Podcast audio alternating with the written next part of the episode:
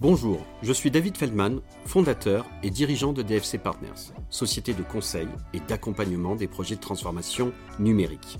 Avec Human and Digital Angels, nous vous proposons de décrypter ensemble quels sont les facteurs de réussite de ces projets. Nous rencontrerons des directeurs des systèmes d'information, des consultants, des indépendants, des coachs, des entrepreneurs, autant d'invités qui, au-delà de leur parcours, nous permettront de comprendre comment allier transformation numérique et efficience. Bonjour à tous. Mon invité d'aujourd'hui est un homme avec qui j'ai eu par le passé ces rencontres quelque peu particulières qui sont censées être des réunions commerciales, mais qui finissent en échanges inspirants sur l'humain. Il est grand, massif et solide.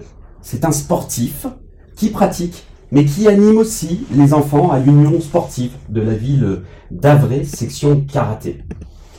C'est aussi et surtout un grand humaniste qui ne cesse de réfléchir à la place de l'humain dans le processus de transformation. La transformation, il connaît. Après avoir passé plusieurs dizaines d'années à diriger des équipes et des grands projets comme directeur des systèmes d'information chez Mori, euh, groupe chez Clésia ou encore Humanis dont il a été membre du COMEX. Humanis, que ce nom de société lui allait bien lui qui par son empathie fédère les belles âmes autour de lui. Ainsi, on peut lire, au détour de quelques recommandations LinkedIn, Pascal est un grand professionnel du numérique, un entrepreneur orienté business et client. C'est un manager inspirant, disponible et à l'écoute, qui a une réelle vision du business. Pascal est un directeur informatique que l'on ne rencontre pas souvent au cours d'une carrière, toujours impliqué dans toutes les problématiques sa gestion basée plus sur le leadership, plus que sur le management hiérarchique, motive les équipes dans tous les instants. Avec lui, nous allons voyager au confluent de la transformation numérique et du management euh, de projet, euh, du management tout court, pardon, peut-être de la philosophie, de la philosophie. Et plus globalement, il nous expliquera comment mettre l'accent sur les personnes et les valeurs dans la gestion du changement. Je suis David Feldman. Vous écoutez Human and Digital Angels, le podcast de DFC Partners qui décrypte tout ce qui fait la réussite des projets de transformation numérique. Un podcast que vous pouvez retrouver sur toutes les applications de téléchargement et de streaming. Abonnez-vous et aidez-nous à propager les messages que nous défendons dans les précédents podcasts et surtout dans celui-ci en partageant le podcast sur les réseaux sociaux, sur LinkedIn et tous les autres réseaux sociaux.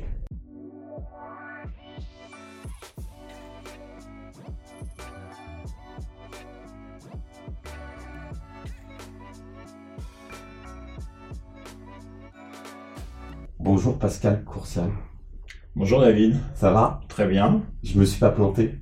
C'était parfait. Écoute, euh, ça manque un peu de, ça manque un peu de, comment dirais-je, les points d'amélioration. Et tu, as relaté euh, beaucoup de, qualités, je t'en remercie, euh, j'en suis très, très ému. Euh, j'ai aussi quelques défauts, hein. je pense que dans l'humain, les qualités sont, importantes, mais les défauts le sont tout autant. Donc on parlera aussi peut-être des défauts. Allez, on, pas de problème. Effectivement, tu as raison. tout ça est, est, une question de yin et de yang. Euh, Pascal, question rituelle sur ce podcast. Pascal Courcial, qui es-tu? Euh, bah écoute, euh, David, je, suis un homme. Tu, l'as décrit de manière très très flatteuse. Merci, ça fait toujours plaisir à entendre. non, je, je, pense que je pense que je suis un homme de conviction et d'engagement. Ma ma vie a été faite ma, vie a été faite d'opportunités, de projets, de rencontres, surtout de rencontres. Et à partir de ces rencontres, euh, je me suis engagé euh, dans des réalisations, dans des transformations, dans des projets euh, auprès des entreprises, auprès des institutions de prévoyance, comme tu le disais, puisque la dernière en date était, était Humanis. Et j'aimais bien, et j'aime toujours bien cette société. Elle s'appelle aujourd'hui Malakoff Humanis, mais j'y suis très attaché. Euh, actuellement, je suis euh, chez Kindrill euh, France, donc qui est la spin-off d'IBM, sur tout ce qui est, on va dire, activité de production. Et j'ai un rôle d'ambassadeur, comme se plaît à le dire mon président Philippe Roncati, avec trois missions principales. Une première mission qui est d'apporter, on va dire, l'expérience à cette nouvelle entreprise. Donc, mon expérience, nous sommes cinq dans, cette situation-là. Il, y a Corinne Fils, Jean-Paul Amoros, Jean-Marc Maurice et, et puis Eric Isabé. On est tous des expérimentés du monde du numérique euh, et, Philippe Roncati s'est appliqué à nous positionner autour de lui pour l'aider, pour aider Kindrill à asseoir sa marque, à, à apporter de l'assurance, de, de la crédibilité, de la structure sur cette nouvelle marque. Première chose. Deuxième chose, d'aider ses équipes euh, avec là aussi un apport d'expérience. Et puis le troisième, euh, par rapport à quelque chose qui est très important aujourd'hui, c'est d'ouvrir notre réseau euh, pour pouvoir faciliter, on va dire, les échanges entre Kindrill et, nos clients. Voilà où j'en suis aujourd'hui.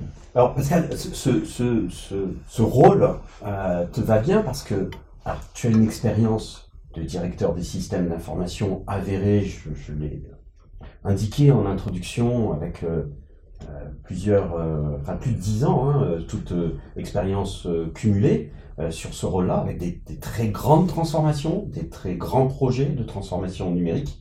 Mais il y a aussi une autre facette de ta personnalité que euh, je découvre en, préparant ce podcast, c'est ta formation sur tout ce qui est business. Tu as fait deux MBA, sauf erreur de ma part. oui. Oui, oui, j'ai fait euh, deux MBA. J'ai fait un MBA HEC, exécutif HEC, qui était originellement le, le, CPA, le Centre de perfectionnement aux affaires. Et puis là, récemment, j'ai fait un second MBA qui est lui plus orienté métier, plus teinté d'assurance, euh, donc qui est le CHEA de, Paris Dauphine.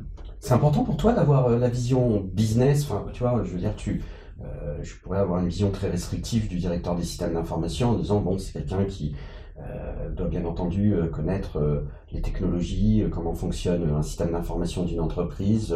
On sait qu'il doit de plus en plus être aussi un manager. Je pense que maintenant la chose est, maîtrisée. Mais cette partie business, MBA, c'est c'est pas courant. Pourquoi, pourquoi ça dans ton parcours? Ben, dans mon parcours, il y, y, a eu deux raisons. La, la première raison, ça a été d'asseoir en fin de compte mon parcours professionnel avec des diplômes. Mhm. Euh, puisque j'ai commencé ma vie. Euh, quand j'étais DSI, je, me plaisais à le dire, euh, à monter des banques dans un centre informatique mhm. d'une grande banque française. Mhm. Donc j'ai fait beaucoup de métiers que ensuite mes équipes ont réalisé et que j'ai dirigé. Donc je connais le, cœur des, sujets. donc techniquement, j'avais un, bon, un bon background technique. Euh, pourquoi la dimension business et la dimension entreprise? Surtout la dimension entreprise, c'est que euh, tout ça, il faut que c'est du sens. C'est-à-dire qu'une transformation numérique, digitale, data, système d'information, elle sert à quoi? Elle est pour qui? Elle doit apporter quoi à qui? Et, le quoi et le qui, le quoi c'est l'entreprise, le qui c'est euh, l'écosystème de l'entreprise, c'est tous les acteurs de l'entreprise, les collaborateurs, les administrateurs, les actionnaires, euh, les partenaires, les clients, c'est tout cet écosystème. Et pour bien servir cet écosystème, il faut savoir comment il fonctionne et quelles sont ses règles. Et les MBA ont cette vertu d'ouvrir euh, et d'apporter de la connaissance sur ce monde-là, de savoir comment il fonctionne, quelles sont ses règles. Donc du coup, je me suis beaucoup appliqué à cette formation. Et puis enfin, toujours quelque chose qui m'anime, c'est la curiosité. C'est-à-dire mm-hmm toujours d'aller voir, comme je dis, ce qui se passe au, coin de la rue. Mhm. Qu'est-ce qu'il y a derrière? Qu'est-ce qu'il y a plus loin? Qu'est-ce qu'il y a après? Euh, Parce que pour savoir euh, comment bien faire ce que l'on a à faire aujourd'hui, il faut s'interroger sur demain. La philosophie a une place dans ta vie? Euh, la philosophie a, une, énorme place dans ma vie. alors, je ne suis pas un philosophe, hein. une grande modestie par rapport à ça, mais euh, je trouve que la philosophie euh, est, une accompagnatrice euh, de l'humain et qu'elle se pratique à quelque niveau que ce soit et qu'il y a, tout ce qu'il faut dans la philosophie pour trouver un certain nombre de clés, de réponses, je ne sais pas, mais au moins de clés et de critères qui aident à vivre. D'accord. Et ça aide dans sa pratique professionnelle aussi de tous les jours. J'attire l'attention de nos auditeurs sur tes posts LinkedIn qui sont très motivants Donc j'invite vraiment à lire tes posts LinkedIn. Il y a une citation que tu as utilisée sur le management, une, citation de philosophe qui explique que ce qui fait les, les grands décideurs, c'est le fait de travailler avec euh, tous les collaborateurs qui apportent euh, leur pierre à l'édifice, comme les grands fleuves euh, deviennent grands parce qu'ils viennent prendre leur source de plein de, de, de, de ruisseaux et d'affluents, etc. Voilà. c'est pour ça que je savais que la philosophie était quelque chose qui t'attirait. Euh, Aujourd'hui, donc vraiment, tu as, tu as cette, cette, à la fois cette grande expérience et cette hauteur de vue. C'est vraiment ce qui est très appréciable chez toi, c'est cette, euh, cette, euh, ce temps que tu prends tout le temps à, à prendre de la hauteur. Euh, donc prenons de la hauteur sur euh, la gestion de la transformation, sur la transformation numérique. Euh, c'est le thème du podcast. Notre thème, c'est tout ce qui fait la réussite, tout ce qui doit décrypter, tout ce qui doit faire la réussite des projets de transformation numérique. Comme tu le sais, notre combat, c'est que l'efficience n'est pas ce qui est au top niveau dans l'industrie de l'informatique. Et il y a, selon nous, beaucoup de, de, gâchis euh, financiers, parfois malheureusement aussi humains. Et donc, ce qui m'intéresse, c'est toujours d'aller comprendre et de communiquer vers ceux qui nous écoutent ou qui regarderont la vidéo résumée sur, sur YouTube, de comprendre les, leviers qui font qu'on va réussir sa transformation numérique de manière efficiente, que ce soit la stratégie de transformation ou les projets eux-mêmes, puisque euh, comme tu le sais également, chez DFC Partners, on est très projet puisqu'on les accompagne. Quelle est ta vision aujourd'hui, 2023, de ce sujet de la transformation numérique? Alors, la, transformation numérique, euh, je pense, il y, a, trois éléments structurants de la transformation numérique. Le premier élément structurant, c'est l'humain. Euh, tu le disais tout à l'heure, alors au-delà de la philosophie, hein, euh, il y a aussi le collectif, il y a le monde du sport qui nous enseigne le goût de l'effort, qui nous enseigne le fait que à plusieurs, on, va, on va plus loin, on, est beaucoup plus, on va dire, pertinent, on est beaucoup plus euh, au contact de, ce qui est en train de se passer parce qu'il y a une diversité de regards, il y a une diversité d'engagement. Donc le collectif est important. Donc l'humain dans la transformation est, le premier euh, paramètre. Donc euh, toute transformation va se faire par l'humain. donc du coup, toute transformation doit intégrer le paramètre humain dans qu'est-ce qu'il y a à transformer et comment l'humain va, se transformer dans cette transformation. Le deuxième sujet, par rapport, on va dire, à mes origines, c'est euh, le numérique. Donc euh, tout ce que l'on a aujourd'hui à notre disposition, euh, les outils, les IA, les programmes, les solutions, les, j'allais dire les, les matériels. Donc le deuxième, c'est comment on va mettre en œuvre, on va dire, tous ces assets pour aider à cette transformation. On va dire améliorer, augmenter, développer, industrialiser, automatiser cette transformation mais en accompagnement de l'humain. On peut appeler aujourd'hui l'humain augmenté. Euh, l'humain n'est pas remplacé, il est augmenté, euh, il est amélioré, il est assisté. Et puis le troisième, c'est le sens, c'est-à-dire euh, même si on, est la preuve vivante de la transformation, hein, puisque chaque jour on se transforme, c'est quel sens on veut donner à cette transformation? Une transformation, il faut qu'elle réponde à quelque chose pour pouvoir fédérer les équipes, pour pouvoir fédérer les hommes et les femmes dans cette transformation, il faut qu'elle réponde à quelque chose et donc il faut lui donner un sens. Et pour lui donner un sens, il faut qu'elle soit pédagogique. On a toujours tendance à, parler de d'orientation stratégique de la transformation. C'est très bien.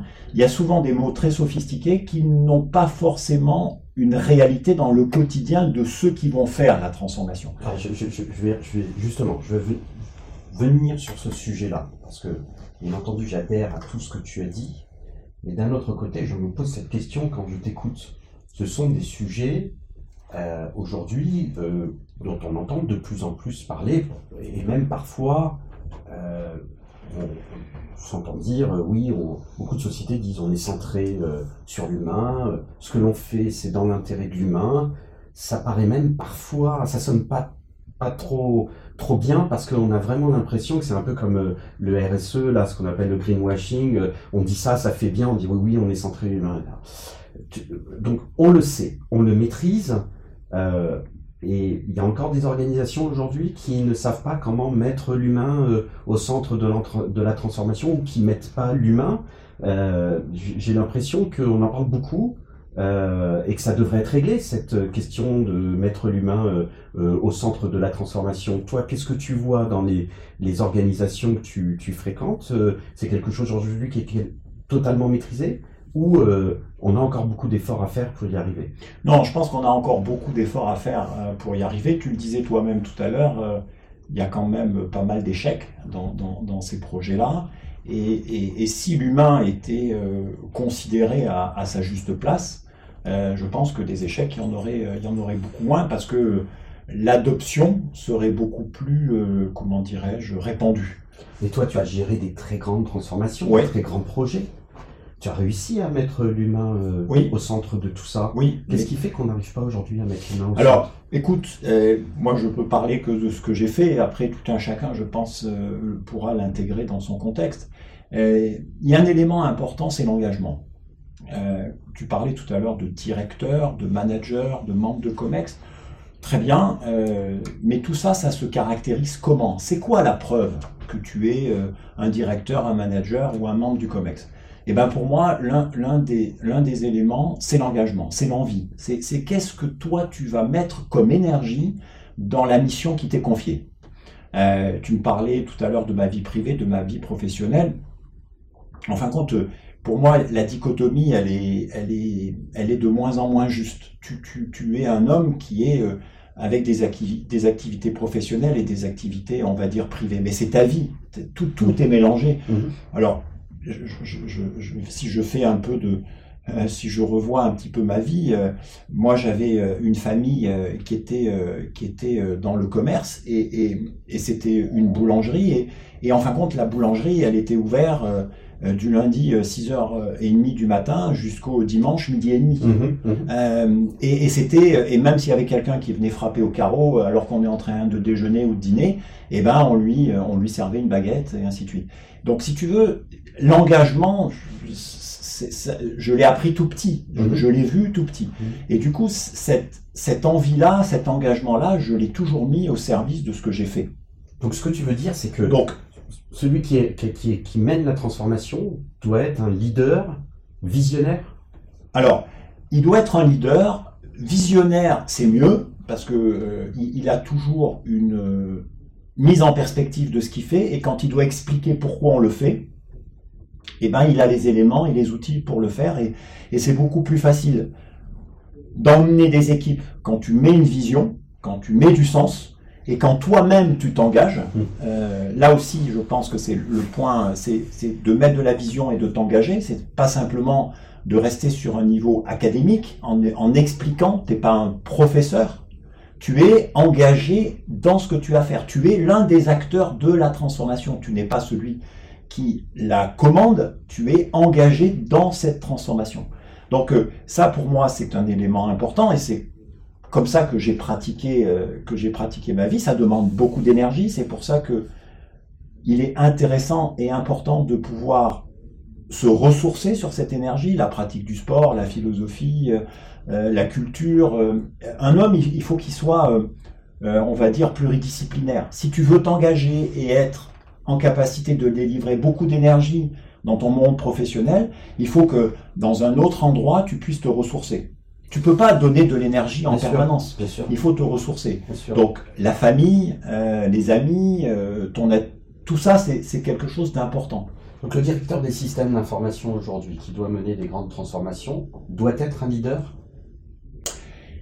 Si, si lui, il l'est pas, il faut qu'il ait autour de lui des personnes qui le sont.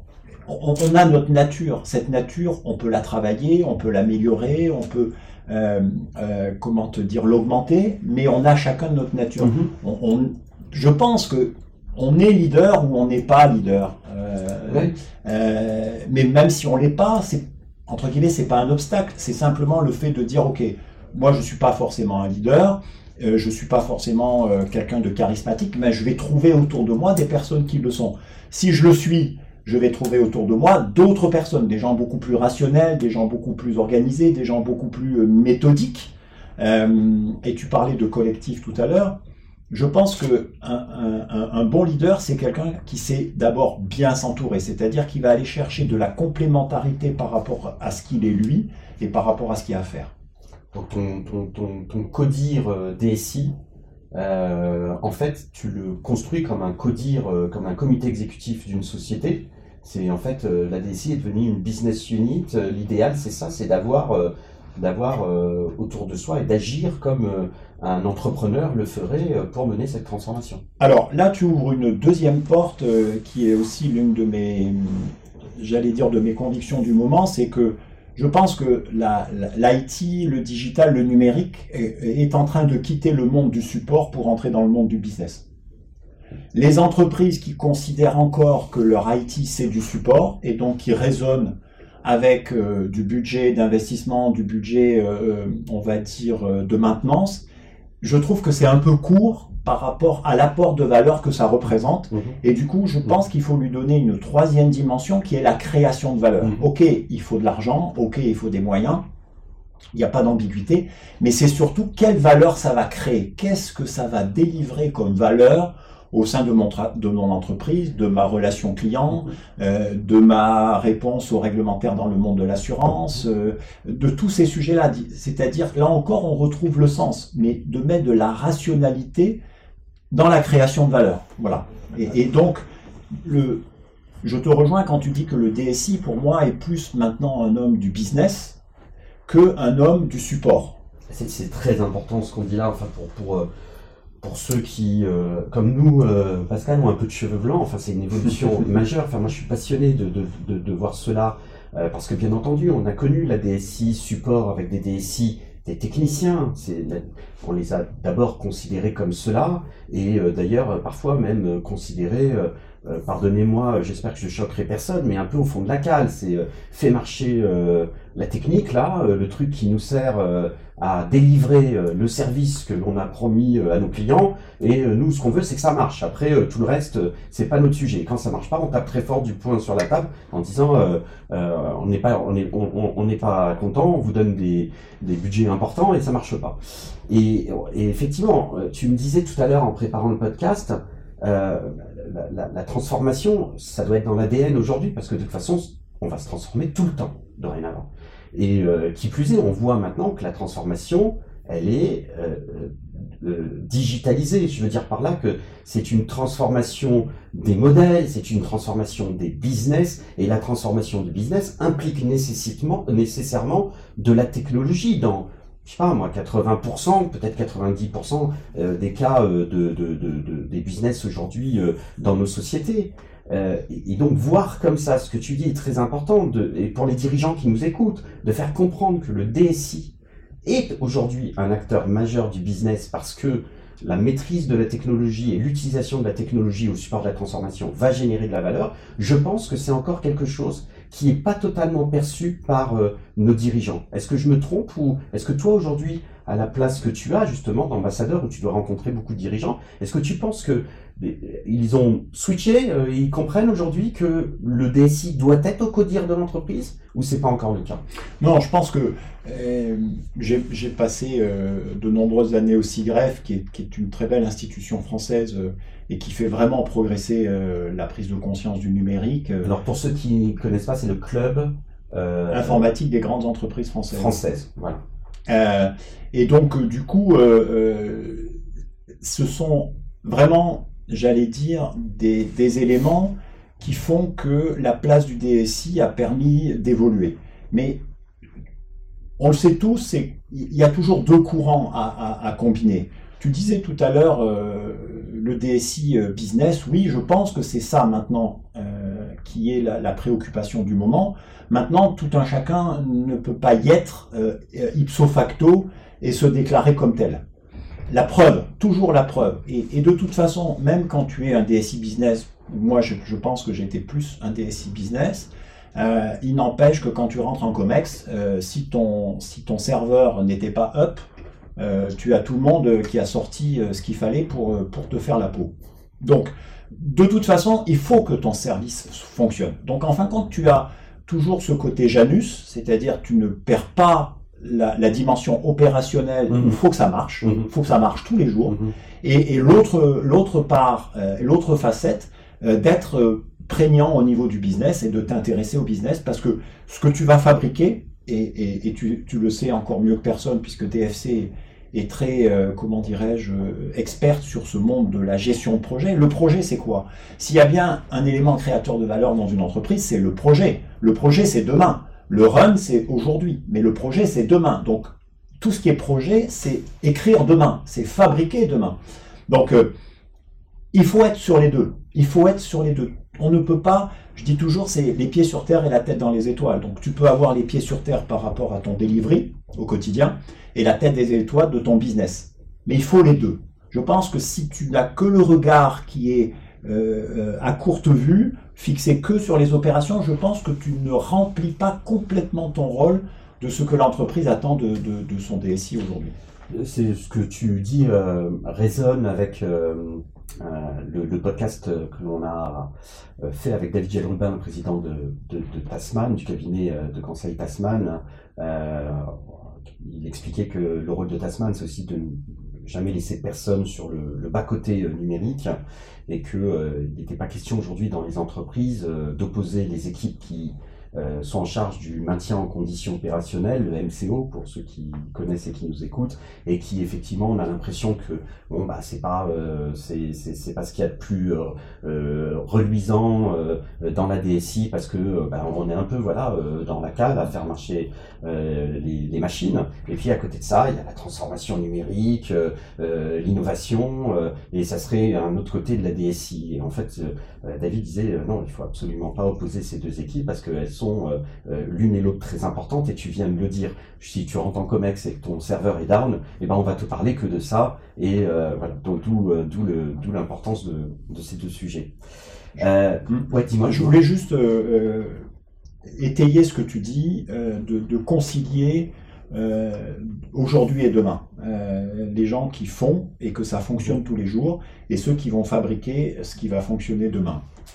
À titre d'exemple, euh, chez Humanis, quand on a créé euh, la direction data, la direction data, euh, j'avais pas, d'un côté la data qui s'occupait de la data data warehouse, on va dire un petit peu ancienne école, et de l'autre euh, la nouvelle école avec avec l'IA, avec le avec le big data, les data lake, et ainsi de suite. Non, j'ai fait une équipe de ces deux sphères là, d'accord? Donc quand on a créé la data à l'époque que j'ai confié à, Carole, euh, le bœuf, ça, a été vraiment de, de, mettre ensemble ceux qui gèrent le quotidien et qui permettent que le quotidien se déroule et vive, et ceux qui vont créer l'avenir, et de les mettre ensemble. Alors, au départ, il, faut faire les, les comment dirais-je, les, les, les, accrochages, les amarrages, mmh, mmh, mmh. mais une fois que ça c'est ensemble, il n'y a plus personne sur le bord de la route.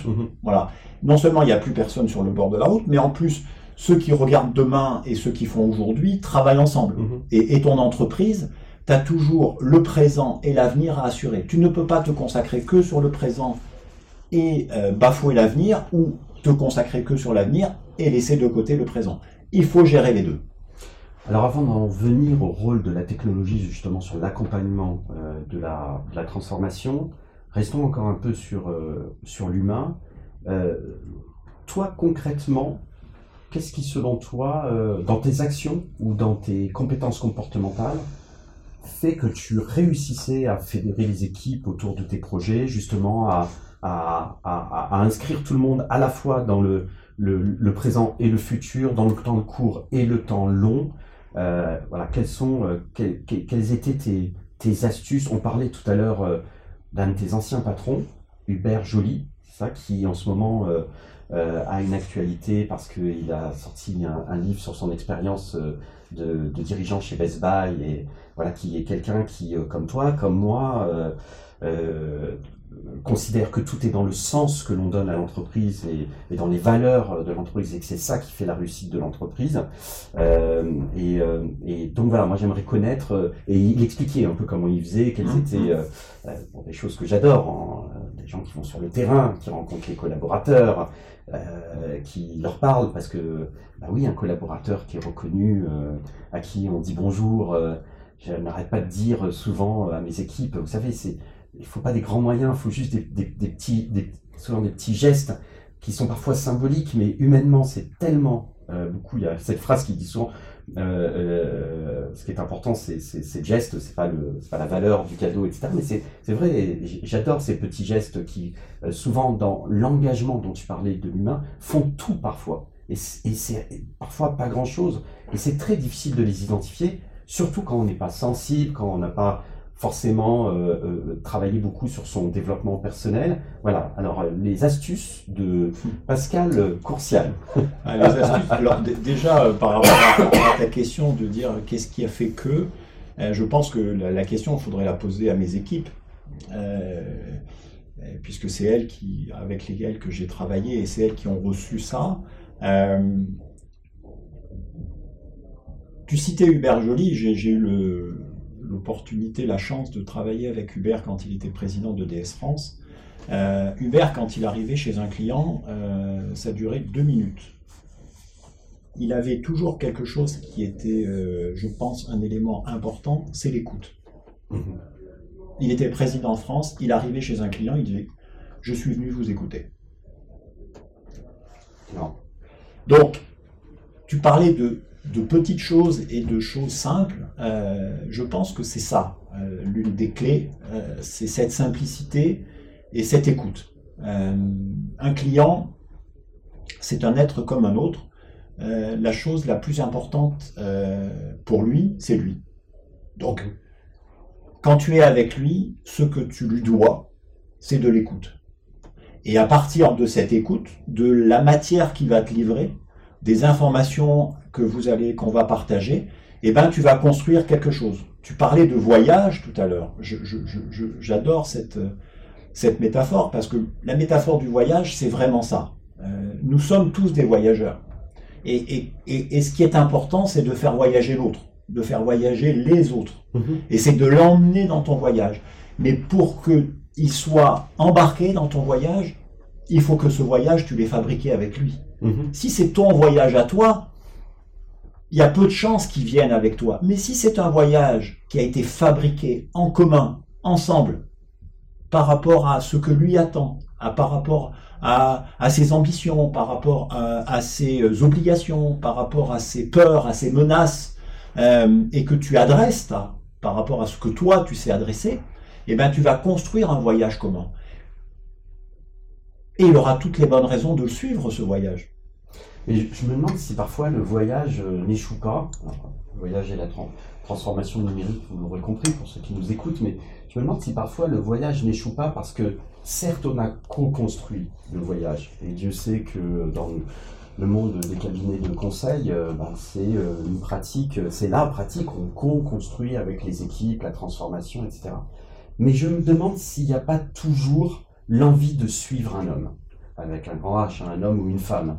Et on recevra bientôt euh, une, euh, une ancienne DSI euh, charismatique, d'ailleurs dans, dans le même, même ancienne activité que toi, tu vois de qui je veux parler. Mm-hmm. et, j'ai l'impression, enfin, c'est un peu cette notion de leader, c'est-à-dire que oui, le voyage il est beau, mais on y va aussi parce que euh, on, suit quelqu'un qui, euh, qui, qui, est charismatique, qui nous a et on a envie de réussir avec lui.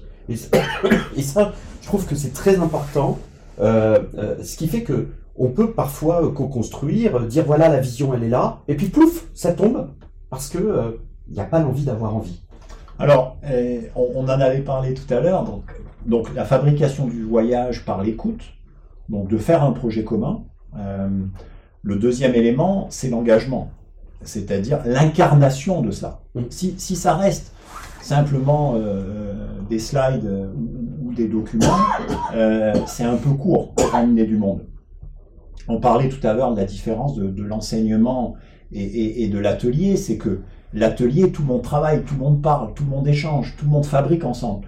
L'enseignement, il y a quelqu'un qui s'adresse à euh, un, public, à une assemblée, à des étudiants pour leur donner un savoir à partir duquel eux vont pouvoir s'approprier.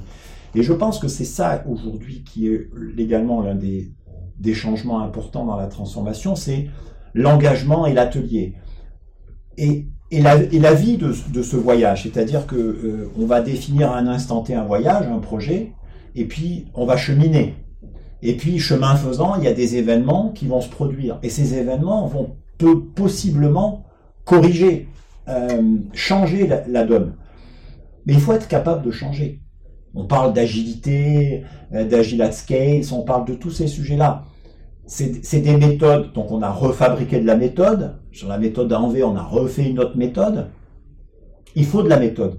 Mais il y a un moment où il faut lâcher la méthode. Il y a la vie, et, la vie, c'est pas que de la méthode. Si, on pouvait ranger tout dans des cases, euh, en ayant les solutions pour chacune des cases, ça saurait. Il y a des moments, des choses qui ne rentrent pas dans les cases. Et qu'est-ce qu'on fait? Eh ben là, c'est l'engagement. C'est le fait de dire, ok, euh, on avait prévu de faire ça à tel moment, le contexte s'y prête pas bien, eh ben c'est pas ça qu'on va faire. On va faire autre chose. On ne perd pas de vue ce que l'on avait à faire, donc on va le repositionner. Mais par contre, c'est pas le moment. Et du coup, les, deux autres paramètres que je voulais euh, introduire dans, dans, le propos, c'est l'engagement et la notion du temps. On, on est je pense, pas assez attentif à la notion du temps. Il faut le faire pour quand? Pour moi, aujourd'hui, tout projet, la première question, c'est pas le quoi, c'est pas le qui, c'est pas le combien, euh, c'est le quand. Ce que tu veux, tu le veux pour quand? Si tu le veux pour dans deux heures, je vais pas du tout gérer si tu quelque chose que tu voudras dans deux mois ou dans deux ans. Alors que le temps, on le mettait souvent à la fin des sujets. Pour moi, aujourd'hui, le temps, il devient le premier des sujets. Donc, euh, le voyage, avec l'écoute et la fabrication d'un projet commun, l'engagement, tu parlais d'incarnation et de portée, oui, et le troisième, c'est le temps. Pascal, comment je fais, moi, directeur des systèmes d'information aujourd'hui, quand mon, mon management, mon comité directeur, mon COMEX, on appelle comme on veut, ne me suit pas? Je n'arrive pas à me faire comprendre. Je suis sûr que ce que l'on dit là euh, va fédérer euh, énormément de, de monde euh, qui gravite dans la transformation numérique des sociétés. Mais très souvent aussi, je rencontre cette difficulté, c'est-à-dire des, des, directeurs ou des directrices des systèmes d'information qui ont du mal à se faire comprendre, ça n'accroche pas, parce qu'ils sont parfois dans des secteurs d'activité où le digital est encore quelque chose qui peut euh, effrayer. Euh, on en parlait tout à l'heure à propos de, du fameux maintenant et bien connu ChatGPT, où on peut voir des, des réactions euh, de, de, de, résistance qui peuvent nous surprendre, au lieu d'accueillir la technologie. Donc ça va faire le lien avec le, le thème que l'on va traiter maintenant, et de dire, OK, qu'est-ce qu'on fait avec cette technologie merveilleuse pour s'en servir dans l'intérêt de la transformation et pas en avoir peur? Qu'est-ce qu'on fait quand on est face à cette difficulté? Un peu un mur.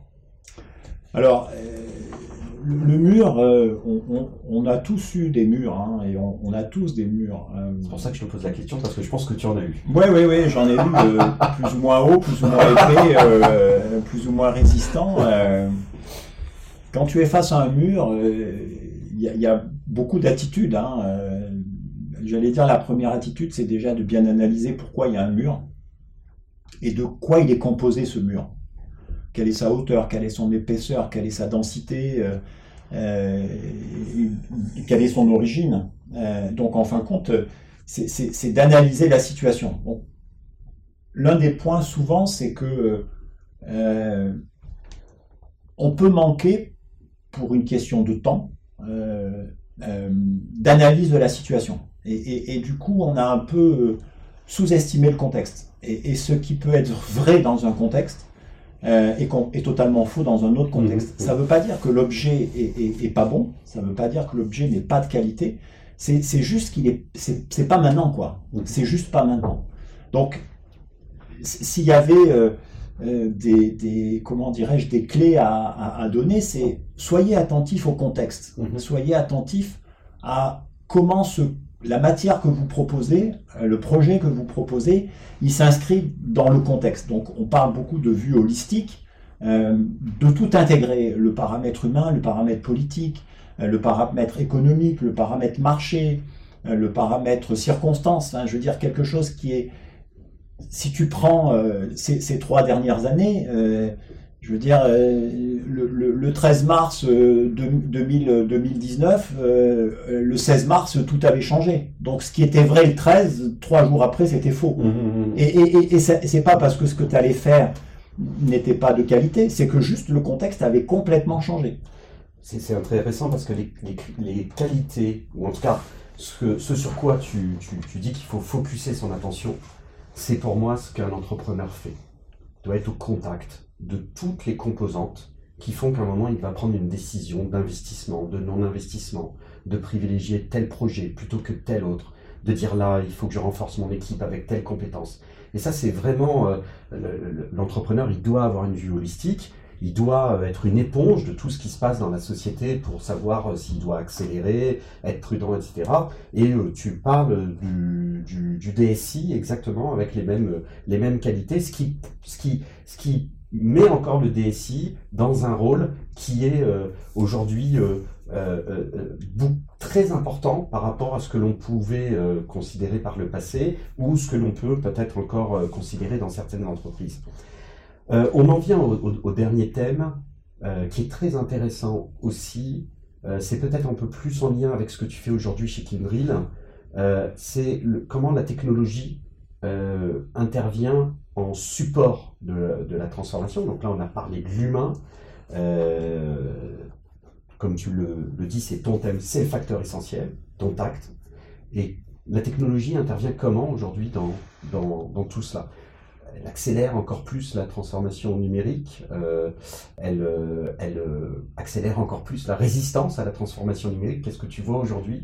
Comment tu, comment tu, penses qu'il faut euh, utiliser la technologie au mieux pour euh, servir la transformation des entreprises alors, la, technologie, euh, on, a aussi perdu un petit peu de vue que ce sont aussi des métiers techniques. et, je pense qu'il ne faut pas bafouer cette technique. Il ne, il ne faut pas bafouer l'expertise technique dont on a besoin, dont les entreprises ont besoin pour euh, maîtriser cette technologie, connaître cette, cette technologie, pardon. Il n'y a, a, pas euh, un site internet euh, qui ne, ne, ne, présente un panel technologique énorme, avec en plus une terminologie souvent abscon, mmh. qui fait que la compréhension de tout ça, elle n'est elle est pas, elle est pas évidente.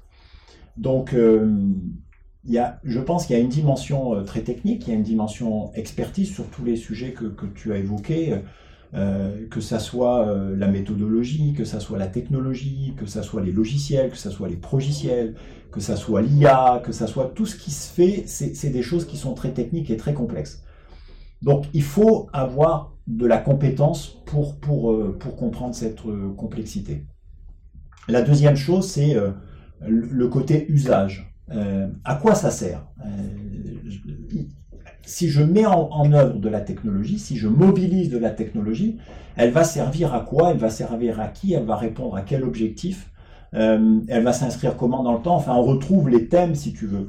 Donc, la technologie, c'est une machine. C'est une machine. Alors que ça soit de l'IA, que ça soit du cloud, que ça soit du DevOps, du DevSecOps, de la, des e-serveurs, du mainframe, tout, ce que tu veux, tout ça, ce sont des moyens qui, à un instant T, il va falloir les assembler dans un certain sens pour qu'ils répondent à un objectif. Et le troisième point, c'est que les prismes aujourd'hui qui sont souvent euh, appréhendés sont des prismes euh, simplistes.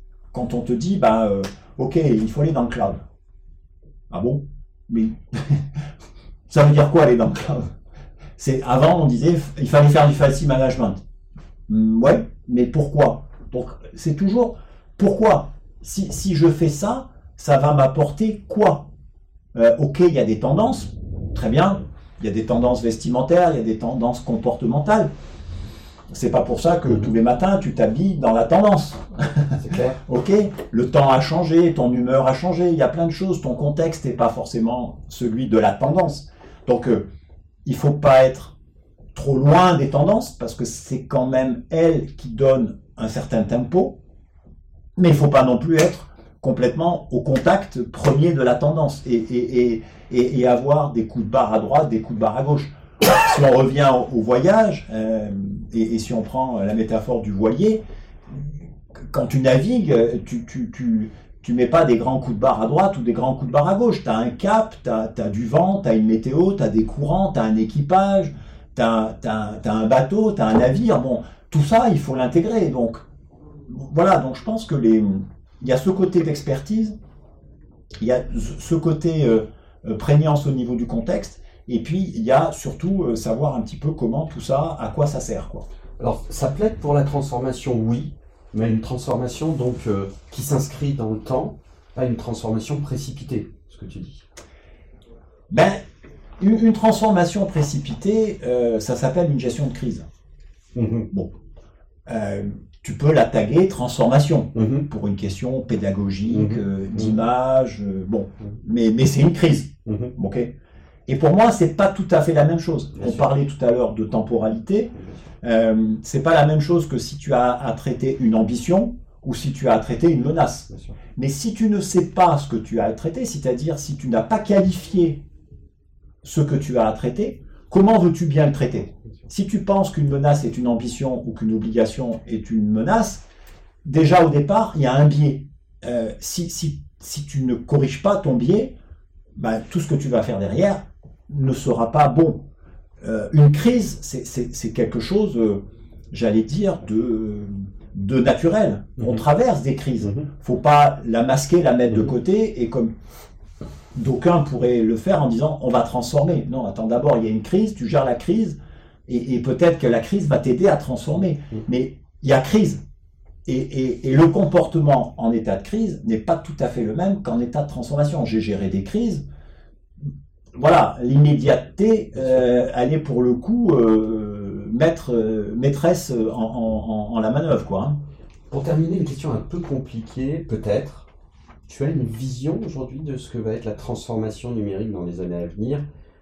Sur l'aspect technologique, il y a des choses qui se passent. On vient de vivre euh, un, petit, euh, je ne sais pas si on appelle ça séisme, ou euh, voilà, tout le monde euh, informatique, enfin tout le monde des geeks euh, parle aujourd'hui de l'intelligence artificielle, parce que ChatGPT a fait rentrer encore plus ce sujet-là dans le monde du grand public. Moi, j'ai tendance à dire qu'une technologie devient euh, vraiment incontournable lorsqu'elle rentre dans le monde du grand public. Et là, l'intelligence artificielle, qui pouvait peut-être exister, mais n'était pas, euh, comment dire, euh, palpable par le grand public, là, vient de rentrer dans le monde du grand public avec ChatGPT. Euh, Est-ce que, voilà, comment tu vois la transformation numérique dans les années à venir? Je parle des, entreprises. Alors, moi, moi, je suis un observateur hein, euh, et un consommateur. Euh, la perception que j'ai aujourd'hui par rapport à la connaissance et, à l'expérience et à l'acuité, euh, elle, elle est très euh, controversée. Euh, je pense qu'on on- on- on est rentré dans un monde euh, assez chaotique, avec des fréquences de chaos assez, assez fortes. Il y a, il y a beaucoup, faut pas oublier que il y a aussi quand même beaucoup d'argent derrière tout ça, et, et ce que l'on voudrait te faire croire comme étant quelque chose de demain, comme tu dis, et je partage, tant que c'est pas rentré dans les pratiques, Mhm. tant, tant que c'est pas rentré dans une certaine habitude, Mhm. euh, ben on est toujours un peu dubitatif. Ma perception, c'est que, euh, par exemple, euh, aujourd'hui, on lit beaucoup de choses sur le cloud souverain, sur ces sujets-là. Pour moi, cette bataille, elle est perdue. D'accord. On perd son temps à essayer de faire des choses là-dessus. Ah oui, Je c'est pense. vraiment à contre-courant là. Complètement. D'accord. Euh, pour moi, je pense que euh, c'est comme dans un match. À 5 minutes de la fin, si tu perds 3-0, soit tu as des joueurs exceptionnels et, et- et tu peux faire la différence, soit tu n'as pas les joueurs exceptionnels et ça va pas faire la différence. Et là, aujourd'hui, je crains que nous n'ayons pas. Que l'on n'ait pas les joueurs On n'a pas le Mbappé du cloud. On n'a pas le Mbappé du cloud. Euh, parlons pas des choses qui fâchent. Donc du coup, euh, le, le, le point, si tu veux, c'est les matchs d'après. Oui. J'aime pas trop le mot bataille, je préfère le mot match. Oui, oui, oui. Euh, les matchs d'après, le match de l'IA, le match du quantique. Mhm. Ces Mhm. matchs-là, ils sont au début Mhm. de la partie. On est dans les quelques minutes, dans les premières minutes. Complètement. L'IA, on est un peu plus loin, euh, on est à la vingtième. Bon, euh, Le Quantique, on est bien placé euh, d'ailleurs. On est bien L'équipe- placé. L'équipe de France est bien placée. euh. ouais, l'équipe de France est bien placée. Euh, la question, c'est quel sera l'outil quantique Oui, bien sûr.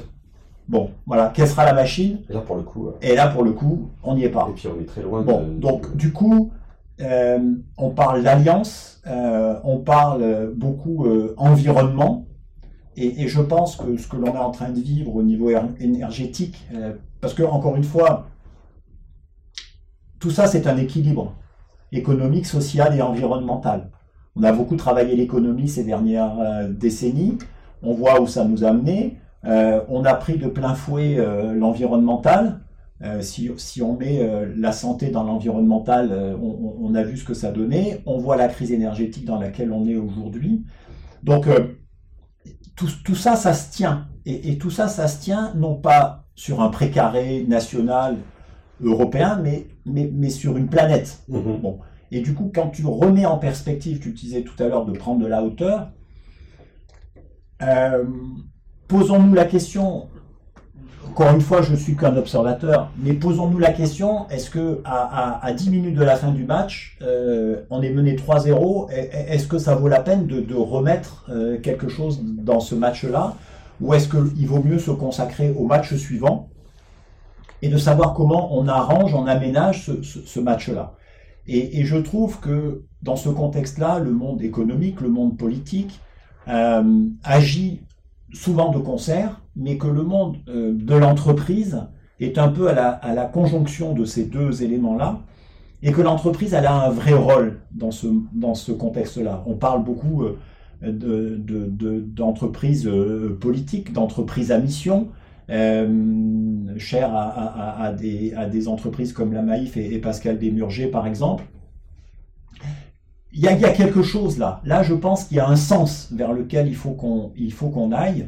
Euh, maintenant, euh, il y a un quotidien à gérer, et, ce quotidien, je pense qu'il est plus fait d'alliance euh, que d'affrontement. Et, et c'est ça un peu les mentalités qu'il faut que l'on continue de faire évoluer, de faire des alliances, de faire des alliances et d'intégrer ce qu'il y a bien chez les uns à, par rapport à ce que nous nous sommes et ce que l'on veut faire. Et, et souvent aller au-delà des frontières, au-delà au-delà d'un certain nombre de, de filtres qui aujourd'hui, euh, pour moi, sont, sont, sont des obstacles. Il va falloir que je, si- je siffle la fin euh, du match, Pascal. Euh, mais on aurait pu, comme d'habitude, toi et moi, continuer encore euh, au moins euh, une, une heure supplémentaire. Chers amis, j'espère que comme moi, je pense que comme moi, vous aurez pris euh, beaucoup euh, de plaisir à écouter euh, cet observateur, mais néanmoins engagé, qui est Pascal Courcial, qui est vraiment toujours, qui a une réflexion vraiment toujours globale sur ces sujets-là. Et Pascal, j'étais vraiment très heureux de te recevoir sur notre podcast. Merci de nous avoir fait confiance. Merci d'avoir accepté cet exercice. Euh, je ne dis pas que ce sera euh, le dernier. Je pense que on se retrouvera euh, peut-être dans une nouvelle saison sur d'autres sujets.